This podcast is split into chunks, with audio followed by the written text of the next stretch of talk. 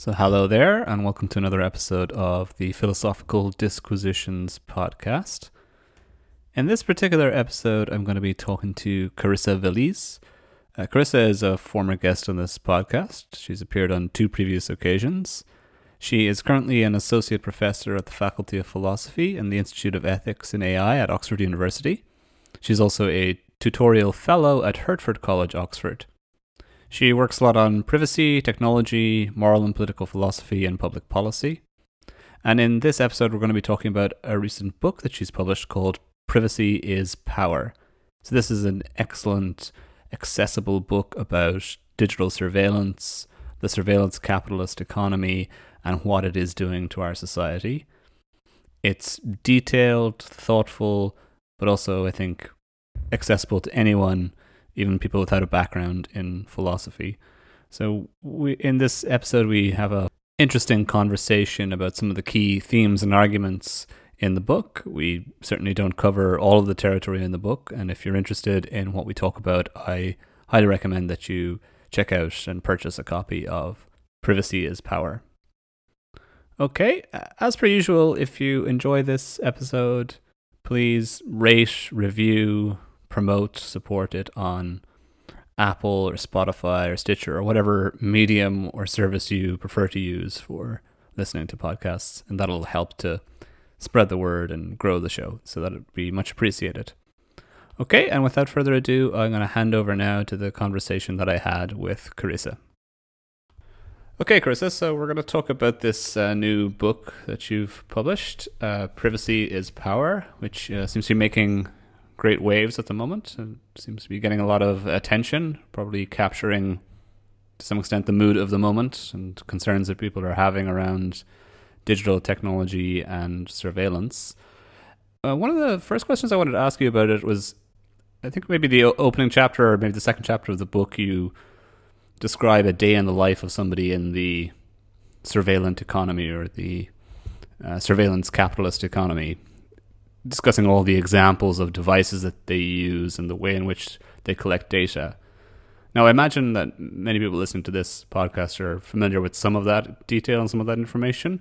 And I don't want to rehash all the examples that you have in that chapter, but I was wondering if you could maybe share with us what are some of the most surprising or interesting examples of surveillance technologies that people maybe don't appreciate or fully realize exist in their lives? One that really surprised me is the existence of audio beacons. Companies want to know that you are the same person who watched an ad in the morning on your TV or on your laptop, and then you went to the store and bought that product. And the way that they infer that it's you is through audio beacons that are broadcasted through possibly TV commercials or radio commercials or in the music when you go to the shop.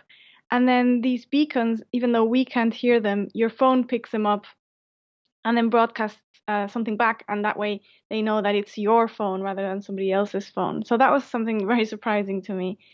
Another surprising thing was to what extent smart appliances are all surveilling us. So, one example is smart cars.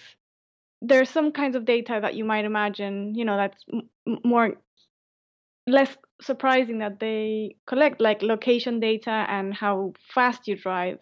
You would sort of expect that. But there's some data that you wouldn't expect, like they're interested in what kind of music you are listening to. And then all kinds of corporations like banks try to infer things about your mood and about who you are based on your music preferences. And then the seat in your car is even tracking your weight, which was very surprising to me. But in fact, I actually didn't publish what I found most surprising because I find it too dangerous. I think it's not very well known. And I was afraid that if somebody were to read it, they would come up with a very easy way to uh, possibly abuse that method to intrude in other people's lives and, and maybe something bad could come of that. So I actually didn't publish what I find most troubling. Okay, well, that's uh, interesting, and I, I, guess you won't share it now either because that would also defeat the purpose of um, kind of concealing that information from people. Exactly. Okay, so maybe we can discuss what it is offline and not record it, because I'm now intrigued. Yes. Um. I, so you know, in that chapter, the scenario that you describe, the day in the life, seems very dystopian, Black Mirror esque, I guess. Uh, is that a worst case scenario, or is that actually the reality that many of us are living with? That we we are being tracked and traced all day long, and we just don't really appreciate how pervasive this surveillance is. I think the latter. I do go into some worst case scenarios for the possible consequences of that data collection.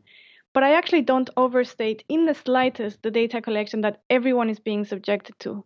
In fact, if anything, I probably understated because there are always new surveillance tools and methods that are typically not advertised to citizens, even though they're being used on us, and we learn about them much later on.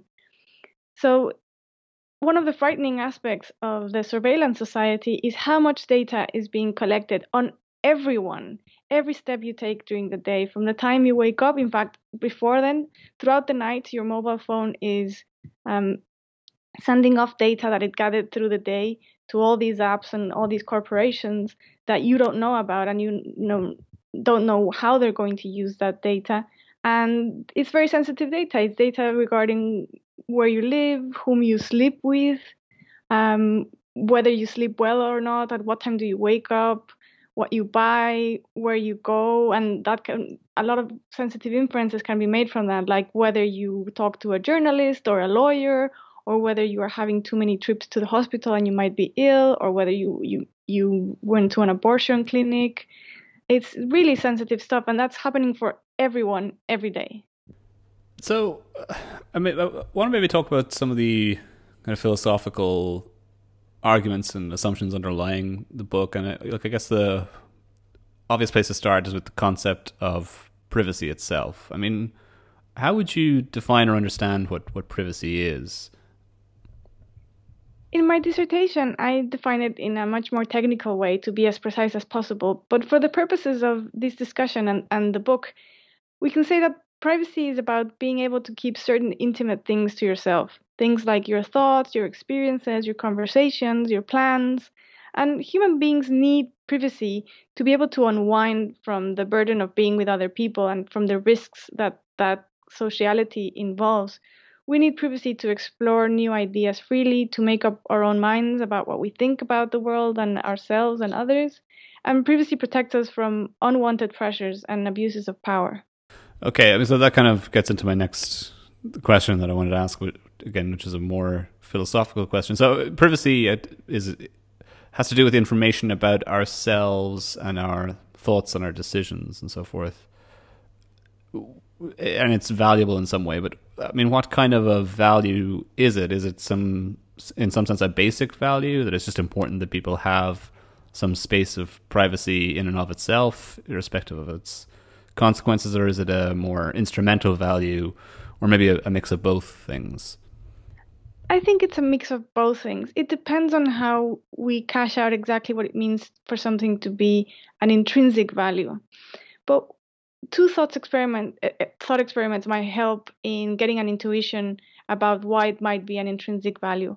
One is um, so imagine you have a neighbor, and somehow this neighbor thinks that their windows are protecting them from view from others, and yet you realize that you can see everything that goes on in their house, and you realize that they, they haven't realized that. Now, suppose you know that you're the only neighbor that can watch this because you live somewhere remote. And suppose further that you're a very good person. You're never going to abuse this information. You're not going to use them against them. And this doesn't make them uncomfortable because they don't know that you can see everything that they do.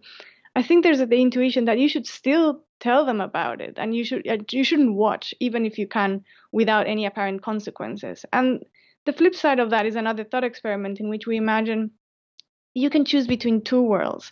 In world one, there is a benevolent watcher that is l- looking at you all the time. They will never abuse that information and they will never interfere with your life. And furthermore, you won't know that they're watching because you'll take a pill that makes you forget this fact.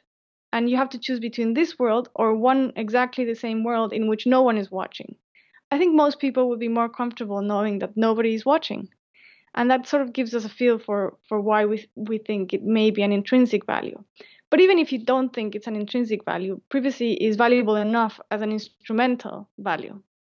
Yeah, I mean, I suppose the concept of an intrinsic value is problematic in philosophy, and you know, I get the thought experiments here to try and paint a scenario in which there is no consequential harm to the information or data being collected or to the intrusion into the privacy, but we still seem to care about it in that scenario. I guess there's always concerns about thought experiments like that as to whether people can really think about them as clearly as philosophers might like them to think about them, and whether they can actually rule out the con- potential consequential harms when they're asked for their intuition to it. But if we accept that uh, privacy is an instrumental value, it's important. I mean, what is it important for? What is it an instrument for? What does it protect? One very important thing it protects is autonomy, and but that's just only one thing. And privacy and autonomy are related because losses of privacy make it easier for others to interfere with your life.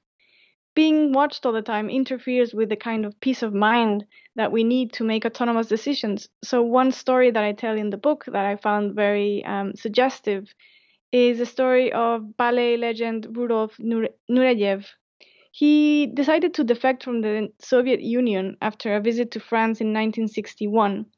And under French law, he was obligated to spend at least five minutes in a room by himself before signing a request for a sanctuary permit. And that protected him from the Russian officials who were trying to interfere with his choices. And it makes a lot of sense to have rules like this. Same thing with just think about um, the secrecy of the vote. If nobody can see how you voted, they can't. It's much harder for them to pressure you to vote in a certain way or to coerce you. So, privacy shields us from a wide array of possible risks and harms that come about as a result of others knowing certain things about us. Privacy protects things like our physical security. If a potential enemy doesn't know where you live, it will be harder for them to find you. It protects our finances, which is why we don't go around publishing the details of our credit cards. It protects us from being discriminated against. If a prospective employer doesn't know about your political or religious views, they can't hold those against you. And among many other things, it also protects us just from a sheer self conscious emotion that can lead to self censorship and conformity we are social animals and we are just heavy heavily influenced by the gaze of others. Yeah i mean so just to be kind of explicit about it it so it protects a range of things but just in terms of the mechanism by which it protects autonomy as i understand it it's kind of twofold. It's number one it protects you from potential interferences with your decision making or autonomy because if people know where you are or what you're thinking or what you might be doing that gives them a, a wedge or an opportunity to intervene with your decision making.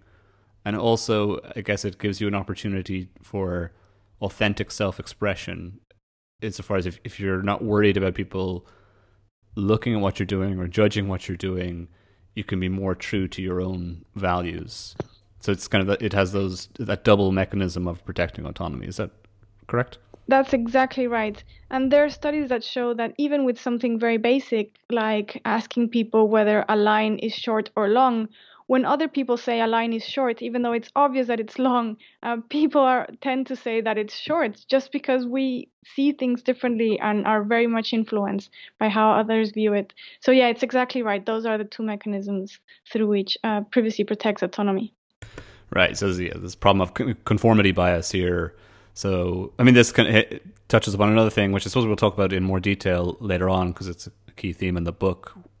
But it, it hints at the important political and social value of privacy too, in avoiding excessive conformity and authoritarianism, right? Um, what do you think of the claim that is sometimes touted by people?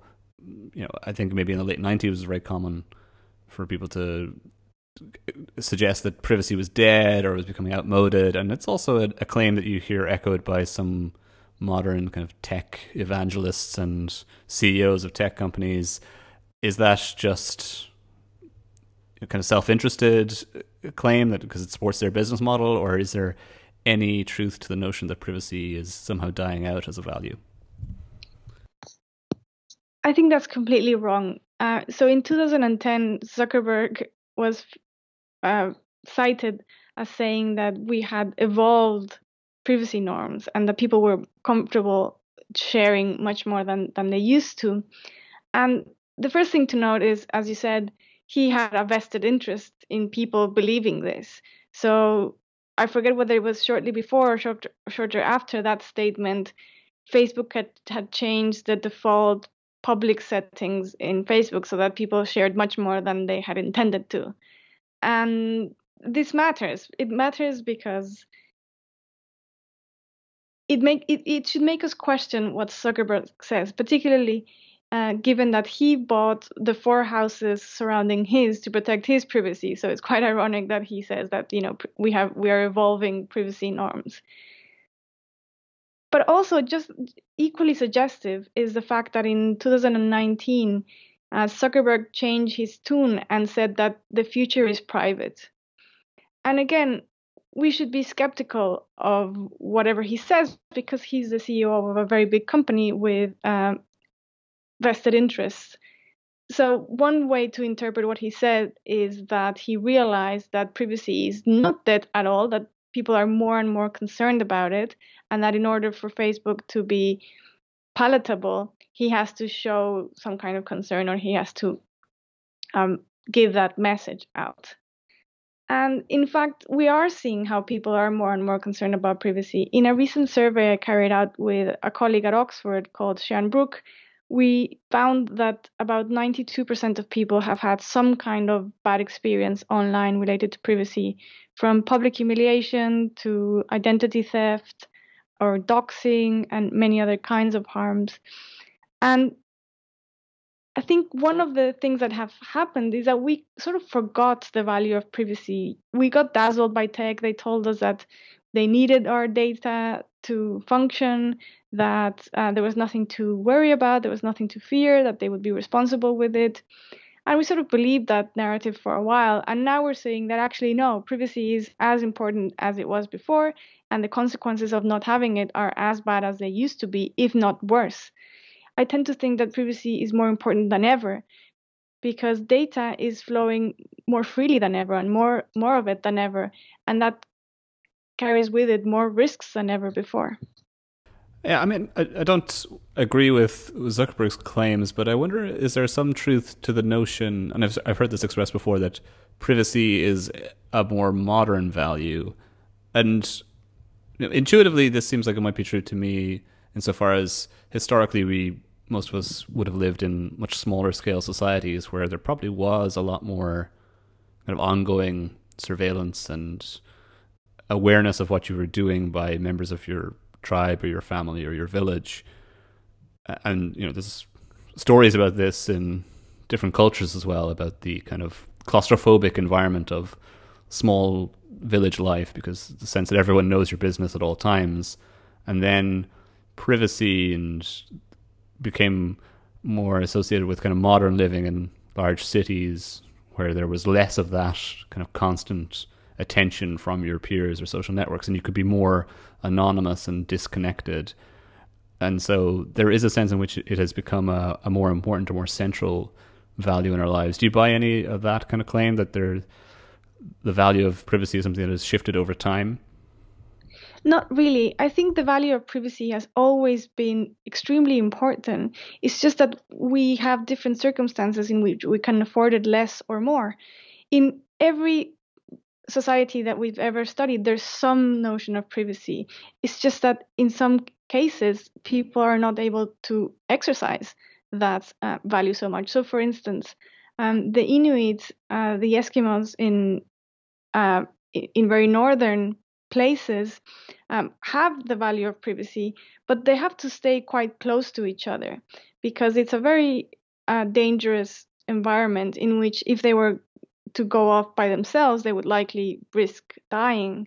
So what they do is um, they have a norm in which when you're looking at at the wall in your igloo, you are not to be disturbed, and people go around you, kind of ignoring you're there. So we have social norms to protect privacy when we lack the economic means to protect more robustly. And in fact, if you look at history, the more wealthy societies become, the more opportunities for privacy they offer, and people take those those opportunities. So the more wealthy a society is, the more rooms in a house, the more walls, and the more people live by themselves. Okay, I mean that's interesting. Uh, there's another claim that's commonly made by economists, I think, when they look at the privacy debate in philosophy, and I've seen this argument made that okay, I mean privacy might be of value and people might care about it, but it also seems to be the case that people are willing to trade their privacy for other things that they care about or value. And in particular, I think the argument made in relation to digital media and digital services that people are willing to trade some of their privacy for convenient digital services, social media services, banking, whatever it might be, Google Maps. I don't know what the service happens to be. And I think the argument that economists make here is around revealed preferences that, okay, people might say on surveys that they care about privacy, but actually, if you look at their behavior, it's revealing a preference for trading privacy for some kind of convenience. What do you think about that argument? Do you think there's something wrong with assuming that we can draw inferences about what people value from revealed preferences in this way? I think there's there's a lot in there. First, I, I do think there are some trades related to privacy that are very valuable. So two examples are when you go to the doctor, you have to give in some of your privacy to be able to get adequate care. If you don't tell the doctor where it hurts, they will they won't be able to help you. Another good example is just intimacy. Whenever we become intimate, say with a romantic partner, if you're not willing to give away some of your privacy, then that intimacy will not develop. It is by giving up our privacy that we become vulnerable to another. And that is a kind of very special tie because you give someone the tools in a way to hurt you, trusting that they will never use it against you. And that is part of what it means to be close to someone and to be intimate with someone. However, there are many kinds of privacy trade offs that are not worth it or that are done in a way that it's very questionable that is a, a freely um, a free decision and a conscious one. Now, it's absolutely true that people tend to claim that they care deeply about privacy, but their behavior online doesn't seem to express that conviction. As you say, we use Google Maps and Gmail and Facebook and all kinds of things that we know are bad for our privacy. And experts have called this the privacy paradox. There are many hypotheses as to why this is so. I tend to think that the privacy paradox is probably the result of two elements. First, people don't realize how much and what they are sharing when they share. So, for instance, when you share a photograph online, most people don't realize that that photograph has metadata attached to it, like, for example, location data, or that like, like biometrics like fingerprints could be cloned from a photograph. So, there are many instances in which we're not aware of what we're sharing when we share. When people click on a Facebook page that's dedicated to curly fries, and when you click like, this is a true example, it would never occur to those people that they might be giving away a correlate for their IQ, but it's actually a correlate for their IQ. So data is very abstract and surprising in this way, and I don't think that it's reasonable to say that people know what they're sharing when they go online and do all sorts of things. The second element, I think, of the privacy paradox is that people feel like they don't have a meaningful choice. So I think many people think, well, if I know Facebook and Google and governments and all these corporations are tracking me and I can't really stop it entirely, why should I care? Why should I even try? Why should I avoid using Facebook if Facebook has a profile on me, even if I've never used it?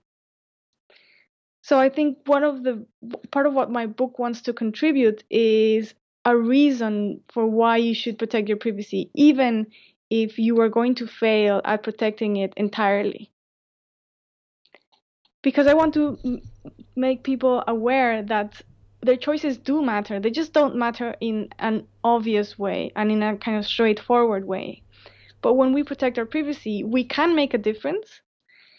And secondly, we make a statement. It's an expressive statement of caring about privacy.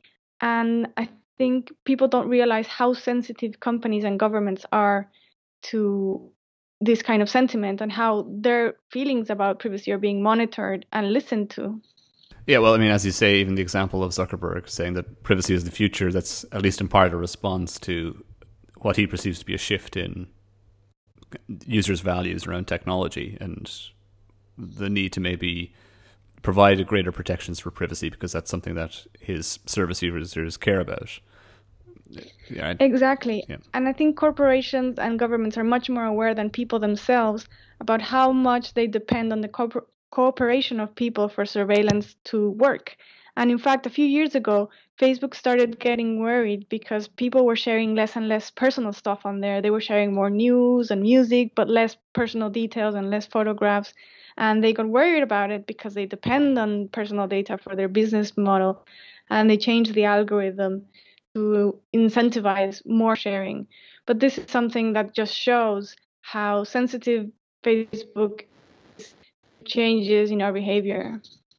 Okay, I mean there there was one couple of questions I actually wanted to ask as a follow up to this. There's an example that you use in the book. So, so the first point you made there that um, you know people aren't fully cognizant or aware of what they're giving up and what data they're giving up, and also then tied into this they don't perceive that they have a meaningful choice.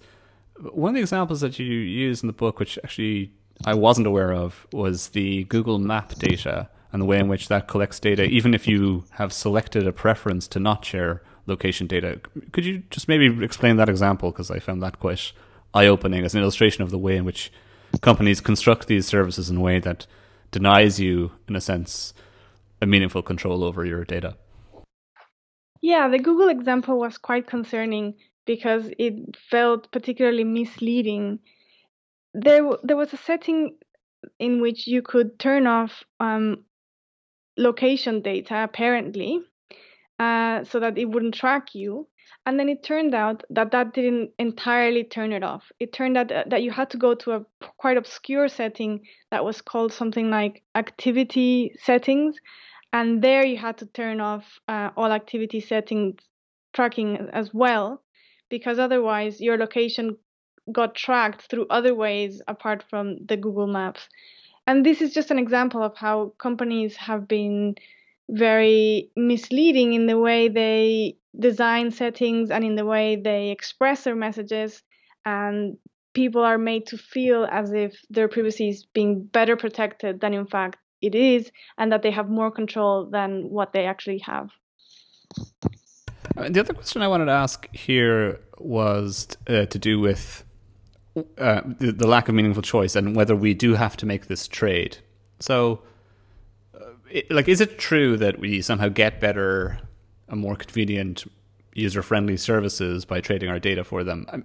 I mean, one example that occurs to me is that, you know, Apple's AI voice assistant seems on balance to be much worse than Google or Amazon's voice assistants.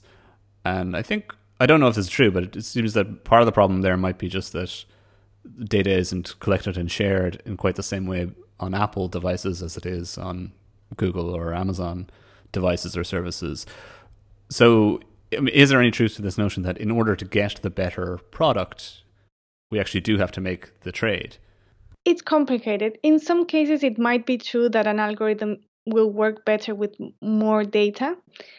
Now, even if that is true, there is a whole other leap from that being the case to then having our data sold and bought and shared with third parties and having personalized ads. All that other things are still just a business model. So Google could work just as well with just as much data it has um, if it had another funding. If we were to say pay them even just $10 a year for their services, they would be an incredibly wealthy company and they would need to use that data in ways that compromise our autonomy or that uh, make democracy endangered and so on. So there's that. Another thing to take into account is that many products haven't had the chance of showing how good they can be because people don't use them as much. So an example is DuckDuckGo. DuckDuckGo doesn't use your data for any of the bad purposes that Google uses it, um, but it doesn't have as much data on just searches to be as good as Google. Now it's gotten a lot, lot better. At the beginning, when I started using it, very often I would find myself going back to Google to to search what I wanted to find, and now it's less and less the case that I have to do that. And it just shows how the more people use it, the better it gets, and it doesn't commercialize with our data. Uh, furthermore, even though it's true that today we have algorithms that work better with more data, we shouldn't assume that that's going to be the case in the future. When we talk about AI, we are really trying to create actual intelligence. And if you compare today's algorithms with a child, you can see, you know, how different and how deficient the algorithms are. When you teach something to a child, usually you only have to teach them once or twice for them to get it, and then they can use that knowledge to you and use it for something else. They can generalize it. Whereas algorithms, you have to give them troves and troves and troves of data for them to get something, and even then, they might get it in a way that's got totally just based on correlations. And you, if you change something very small, it might lead to all kinds of mistakes in the future. So I tend to think that the more AI gets developed, the less data it will use. The more we actually are able to create true intelligence, the less data it will need. So, look, I mean, the main analogy or argument or idea in your book is in the title, which is that you know privacy is power. Well, now, what do you actually mean by that? Um, I mean, one way that I had of interpreting it in the chapter you have is that we gain power over others by gaining privacy and taking away privacy from them, and vice versa. We we lose power if we lose our own privacy and others gain access to our information. Is that the idea? I mean, how, what's the analysis of, of power and the relationship between privacy and power that kind of drives this central thesis of the book? Yes, there is a relation, a close relation between giving up your privacy and losing power or giving that power to someone else. My analysis is more important with regards to corporations and governments because it is the political environment in which we live in. But it also applies to more personal relationships. So, again, with the case of your romantic partner, when you give up your privacy and tell them about who you are and what you've done and your uh, biggest fears and hopes and so on, you give that person a lot of power over you power to help you or power to harm you.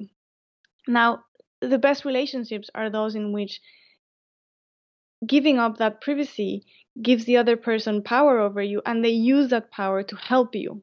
And so, in that way, it doesn't necessarily mean that every time you give up privacy, you give up power because that giving up privacy could come back to you in an empowering way. Another example is your doctor. So when you give your personal data to your doctor and they help you and heal you, then you're empowered.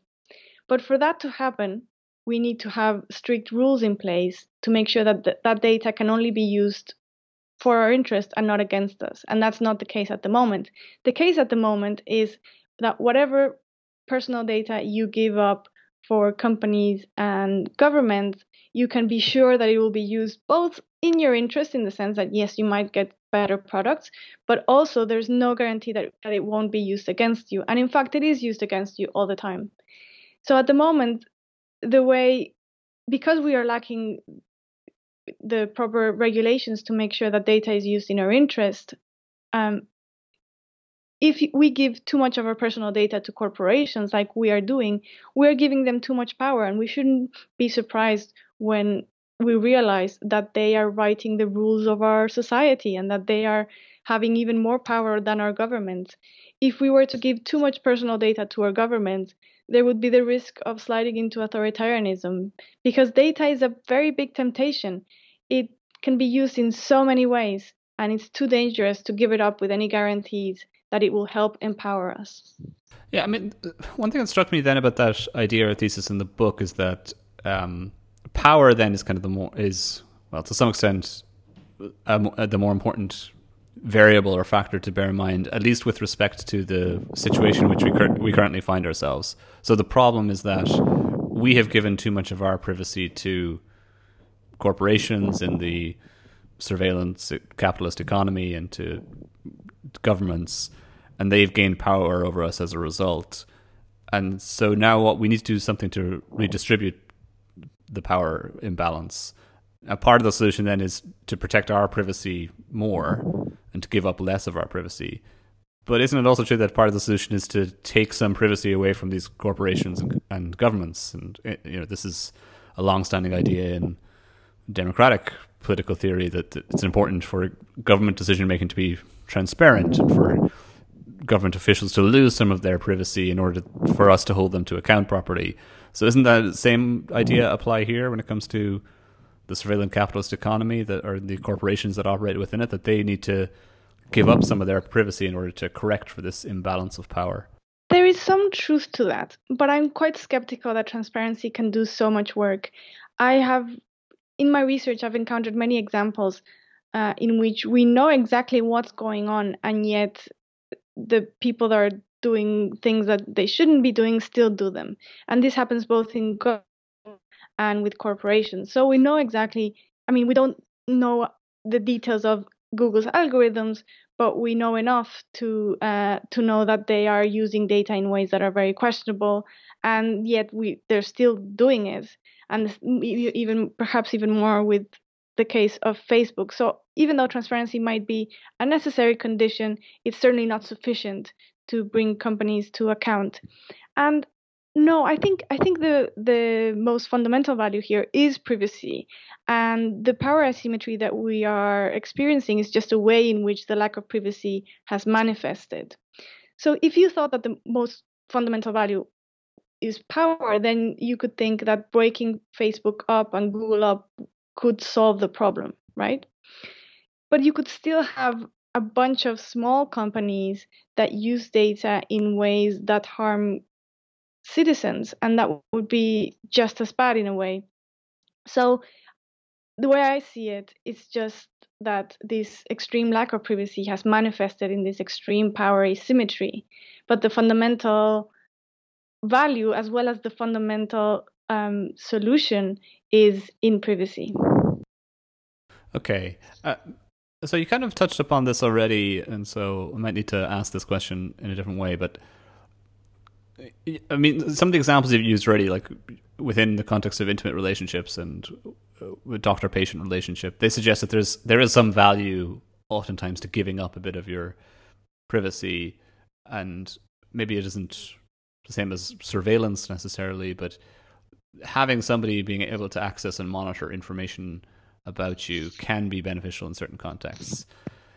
Nevertheless, one of the things that you're very critical of in the book is the the phenomenon of mass surveillance, or the more euphemistic term is you know bulk data collection. It's often touted as being important in protecting people against terrorist threats. I guess there's also now claims around healthcare and health protection why are you skeptical about the claims of, of mass surveillance in particular and, and bulk data collection? Uh, uh, is there no study that suggests that these things are of benefit to society? Are they are the benefits overstated and the risks understated? Yeah, that's exactly right. I think data can be valuable and can be useful, but it's not magic. And many times there's a lot of ideology surrounding data as if it were the thing that's going to solve all our problems. And the benefits have been overblown and its risks and disadvantages have been systematically gone unrecognized. With respect to terrorism, it just turns out that mass surveillance is not the kind of thing that is useful to find terrorists because bulk data collection is and big data is very good at finding patterns in data that is repeated by many people many times. So, for instance, big data is very good at trying to figure out what we buy and what will what we will buy, because there are billions of people buying things every day of every week of every month or every year. So the kind of data that, that big data can work with is really huge. Whereas terrorism is a very rare event. And it often happens in ways that have never happened before and that might not never happen again. So no matter how much mass surveillance we could have had, nobody would have been able to predict that um, somebody would use a pot to commit a terrorist attack in the Boston Marathon or that somebody would use a truck to hurt people. That's just the kind of thing that is not amenable to prediction by bulk data collection and analysis. And so the benefits of that have been completely overblown and the risks are never never mentioned or or kind of um, dismissed too easily, when in fact we are really jeopardizing democracy and we are encouraging an economic system that is based on the systematic and mass violation of rights. Yeah, and I want to talk about the the problems of of data and the harms in a moment. But I just want to continue a little bit on this theme of the the problems with mass surveillance and data collection. So, I mean, the, the terrorism example, I can understand that the rarity of the event means it's not amenable to big data type solutions. But what about with healthcare? I mean, we had a whole other episode on COVID nineteen and tracing apps and all that, and that's just one example of the way in which kind of mass surveillance might be used in a healthcare context or a public health context. I mean, are there benefits to mass collection of data in healthcare settings that we should be conscious of, or again, are there problems and lots of you know false positives or false patterns that are being found that make it less useful, or biased patterns in the data that make it less useful than it is alleged to be? It's too general to say that data is not valuable for health or that data, um, personal data, is gold for health. It depends on what kind of data it is, how accurate it is, how it's being collected, and how it's being analyzed. It depends on so many factors that there's no one answer. But in general, I think it has been thought of a little bit too optimistically. And in the case of the contact tracing apps, for instance, it was one of the first reactions in March and April, and people were really thinking that this would be the solution to get us out of this situation. And that doesn't seem to be the case. At best, contact tracing apps can help, but really the, the heavy lifting is done by a very good system of testing that it has to be very quick and it has to be have enough tests. And the app can only help because it works through proxies. The app can tell us who is infected and who isn't. The app at most can remind us who might have been in contact with whom. And it, it will have false positive and false negatives because as we talked about in a, a different podcast the app won't be able to recognize certain contacts that might be meaningful epidemiologically. So for instance if you hug someone even if you don't stay with them for 15 minutes but you have this kind of close contact or you kiss them and the app won't be able to recognize other things like potentially getting infected from a contaminated surface although it seems that that is quite rare and it could still happen and so on and so forth. So there is the possibility that um, personal data will be very important in medicine but it's not a magic wand and we can use personal data for medicine.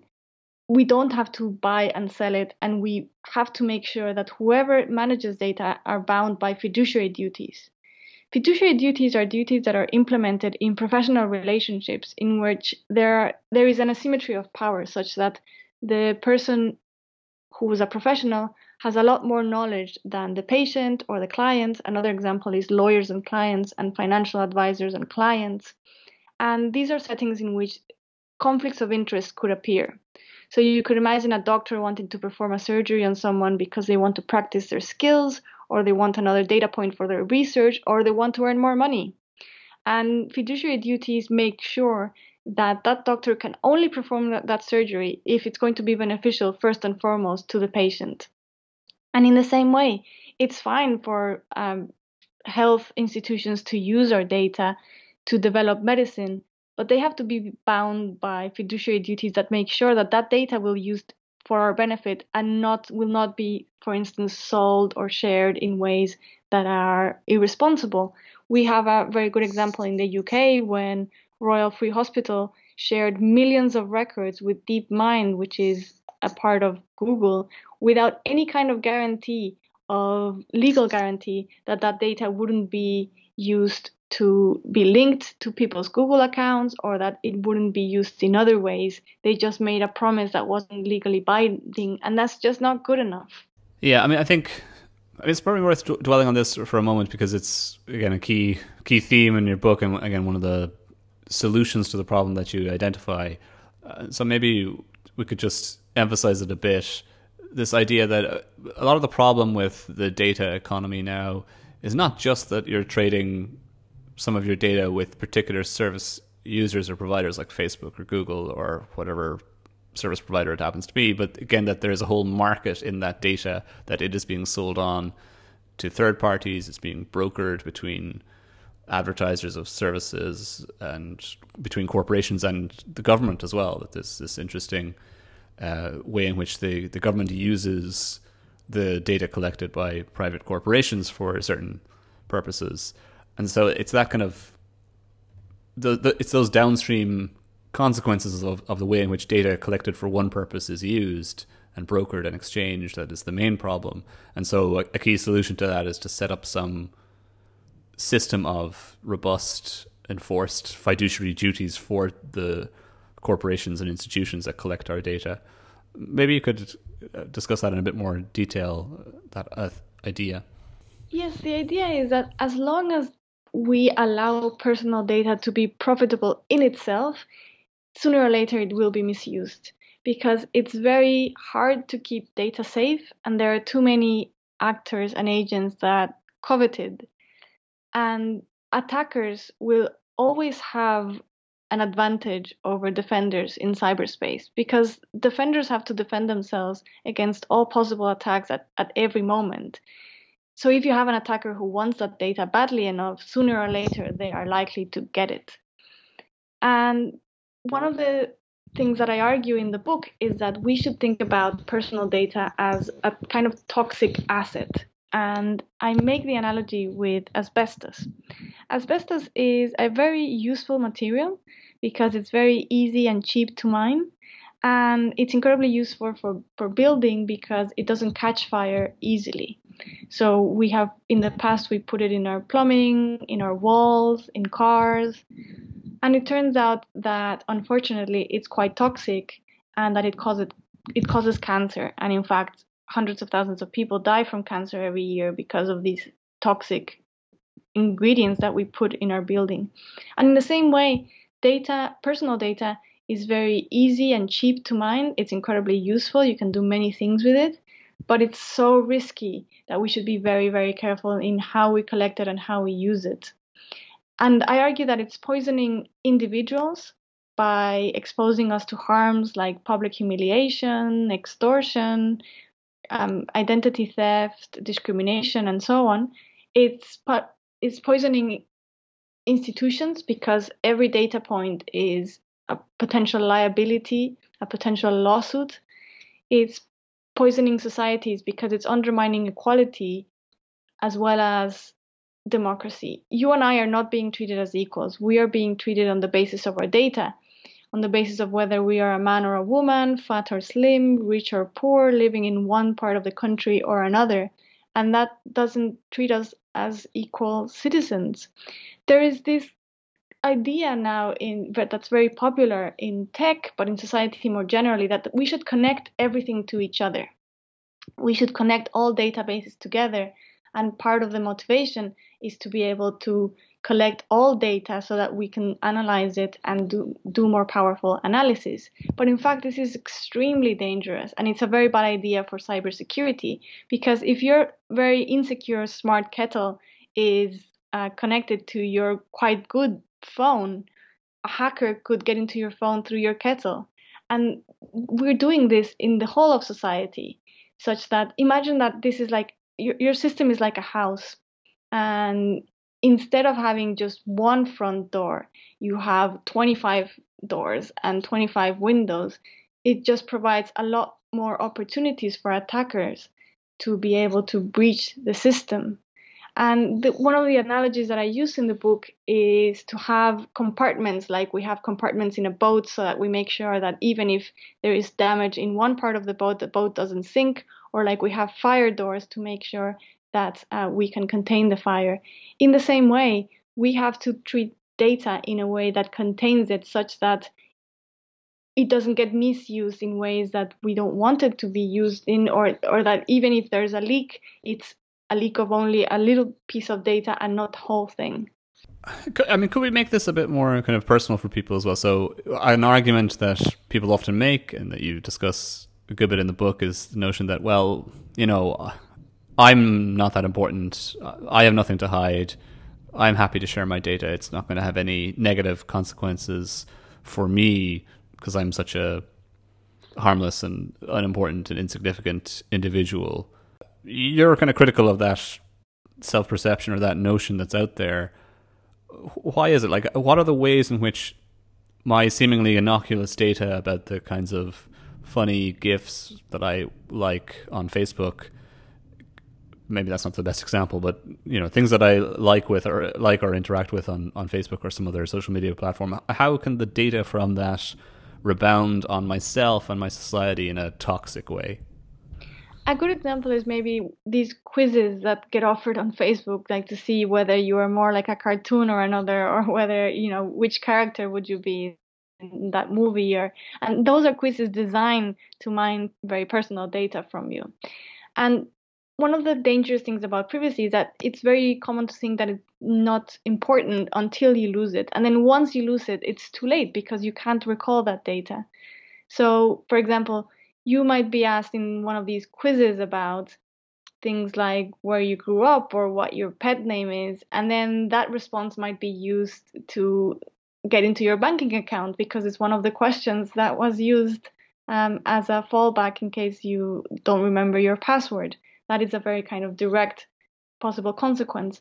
But even if you think you have nothing to hide and you have nothing to fear, say you are a white man who is quite well off and quite healthy, there might be aspects in your life that you don't know about that might make you very vulnerable. So, one example is you might have a disease that you still don't know about, but that actually could be picked up by data collection. For instance, um, just by the way you scroll down your contacts on your phone and how you use your fingers on your phone, things like um, the early onset of Parkinson could be inferred. And that might lead you to have very expensive insurance. That might lead you to um, your employer possibly discriminate against you. That might lead to all kinds of consequences that you might not even know you're a victim of. So, say you apply for a loan and it gets rejected because of something that's on your file that a data broker sold to the bank and for all you know, that data might be inaccurate and you will never know about it because of this system that's so opaque. But that if you hadn't shared something online, maybe you would have been spared from from being the victim of that kind of discrimination. That is one way in which it's very direct. Or for instance, you might be get uh, you might be denied life insurance. But there are other ways in which you might be harming people around you or your society so suppose you give up, um, you you do one of these DNA tests that is becoming so popular, and you give up your genetic data information to one of these companies, and you are exposing not only yourself but also your siblings, your parents, your children, your cousins, and even very distant kin who might suffer consequences from it. So in, in, in one case, there was a man who was deported from Canada because Canada wanted to find an excuse um, not to give that person asylum, and they used genetic data to try to prove that he was in fact genetically from a different country um, than he had claimed, even though evidence seemed to show that he was born in that other country that he had claimed he was born in. So this is just one example in which you could harm someone and that you've never met, but it can be a result of, of your exposing your data and then more generally you can you a culture of exposure harms society and harms democracy and perhaps the clearest example to illustrate this was cambridge analytica so only 270,000 people agreed to donate their data and consented to cambridge analytica analyzing that data. And from that, Cambridge Analytica got to the data of 87 million people, which in turn they used to create psychological profiles that were used to predict and influence behavior in the whole of the citizenry. So, in a way, those 270,000 people who were paid a dollar to give up this information traded their privacy for, um, in essence, the legitimacy of their democracy and the well functioning of their democracy. Yeah, I mean, I, one question I would have about that, and this kind of goes back to an, one of the examples you gave about you know detecting the early onset of Parkinson's from the movement of scrolling down a newsfeed or something like that. And I think also ties into the kind of product or service that Cambridge Analytica were selling to political parties. I wonder. I mean, are there are the claims that they make on behalf of what they can actually infer from the data overblown in one sense? But then also, is that actually does that matter? Because is the issue really what ma- that people have deluded themselves or convinced themselves into thinking that this data is useful for political purposes or healthcare purposes or whatever, and so that's the problem is that the, the the perception dominates, and so that in itself is what gives rise to the kind of potentially toxic uses or effects of data collection? It's all of it. So let's suppose it's not effective. What the first concern is that they try to thwart democracy by, for example, disincentivizing certain kinds of voters from going to vote. And just like we punish people for trying to kill other people even when they fail, we should be very worried about somebody trying to thwart democracy even if they are unsuccessful. And the second worry is that even if they were unsuccessful, it raises doubts about the legitimacy of our democracy, and that can be just as eroding and just as harmful as if they had been successful. And it's it's unclear whether we can tell to what extent they were successful, which is quite scary. Now, to the question about whether in fact they were successful, I tend to think that chances are they will they were successful enough. So when we talk about targeted ads and targeted content, the studies that we have so far show that these are effective but not very effective. So for instance, you might have a difference in the in affecting the behavior of people from anywhere to kind of one to four percent difference um, in affecting their behavior, and that doesn't seem like a lot, and in fact, it's not a lot.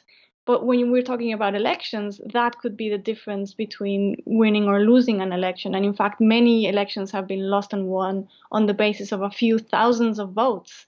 So if you can identify people who are more likely to be persuadable, and this is what Cambridge Analytica called them, persuadables, um, it certainly introduces enough of a danger into democracy that we shouldn't allow this risk to happen at all. Yeah, I mean that's a good point. So there's kind of two two issues there, which is that the perception that they are doing something manipulative to the system can delegitimate it and create problems. And also, then, even if they aren't particularly effective, they might be effective enough, given a sufficiently large population, to sway or make a difference to an election outcome. Exactly. I, yeah, I, I, want to kind of re- rewind just a question that I did have about the value of having a surveillance infrastructure as opposed to mass surveillance and bulk data collection. Uh, this is something that strikes me in relation to terrorism or sort of criminal justice uses of surveillance technologies. That I, totally agree that there are problems with mass data collection or, bulk data collection. So, you know, trawling through DNA databases to try and find a match with a crime scene strikes me as, as problematic um, because that's likely to have lots of false positives. Same probably true with trying to foil terrorist plots based on bulk data collection. But if you have other kinds of information that suggests that a particular organization or group of people or individual might be linked to a terrorist plot or a crime or something like that, having the surveillance infrastructure itself might be valuable in that you can actually plug into it and use it then for positive security or you know, criminal justice uses. Um, so I mean, what, like what I was wondering is whether it was possible to believe two things: whether there is some value to having this kind of vast surveillance infrastructure for security and safety purposes when needs be, but also that bulk data collection is a problem and is something that should be avoided. What do you think of that?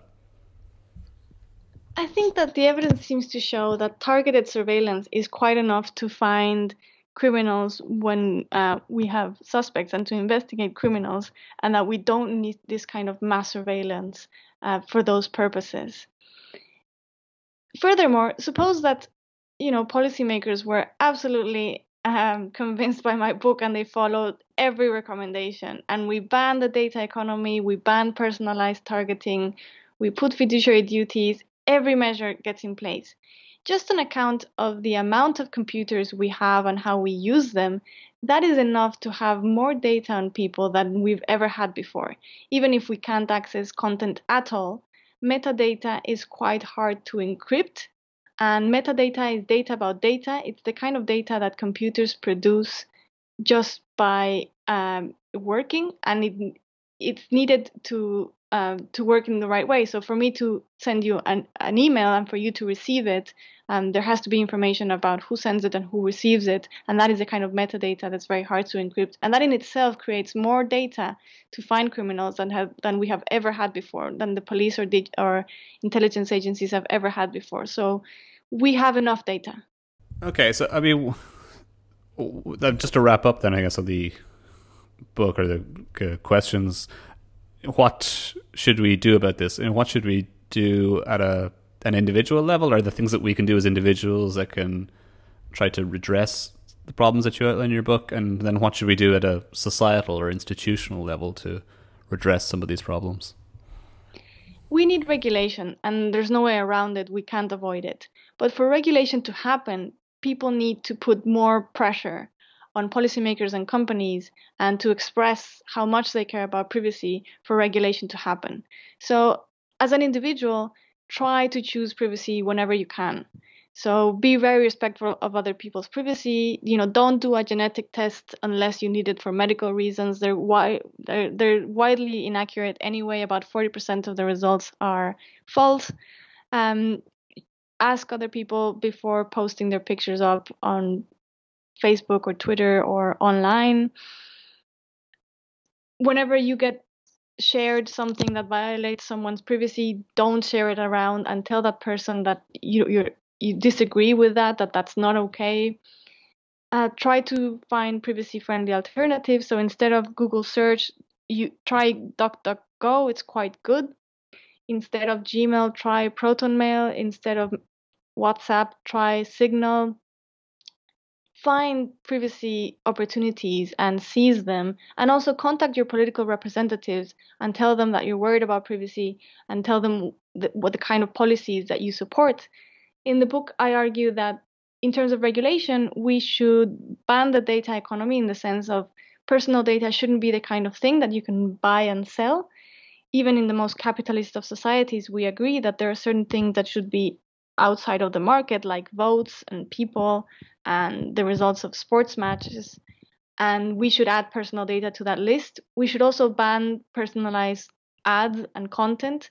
The benefits that we get from it are minimal. We can get them in other ways, like contextual search ads and that means that you know when you search for shoes then you get ads for shoes and those ads don't need to know anything about you they don't need to know who you are or where you've been and the disadvantages of personalized ads and personalized content is are so huge that they really jeopardize democracy and they're not worth it. We should implement fiduciary duties to anyone who wants to manage or collect data.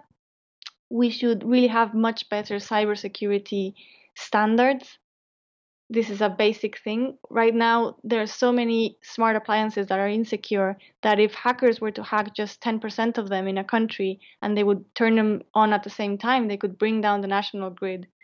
Just like we had a pandemic now and we knew it was going to happen, we know that sooner or later there's going to be a massive cyber attack and we should try to prevent that as much as possible. And there are other smaller kinds of regulations that I talk about in the book, but I think those are the biggest ones, the most important ones.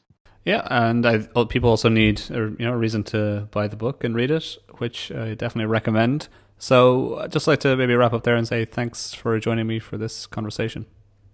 Thank you so much, John.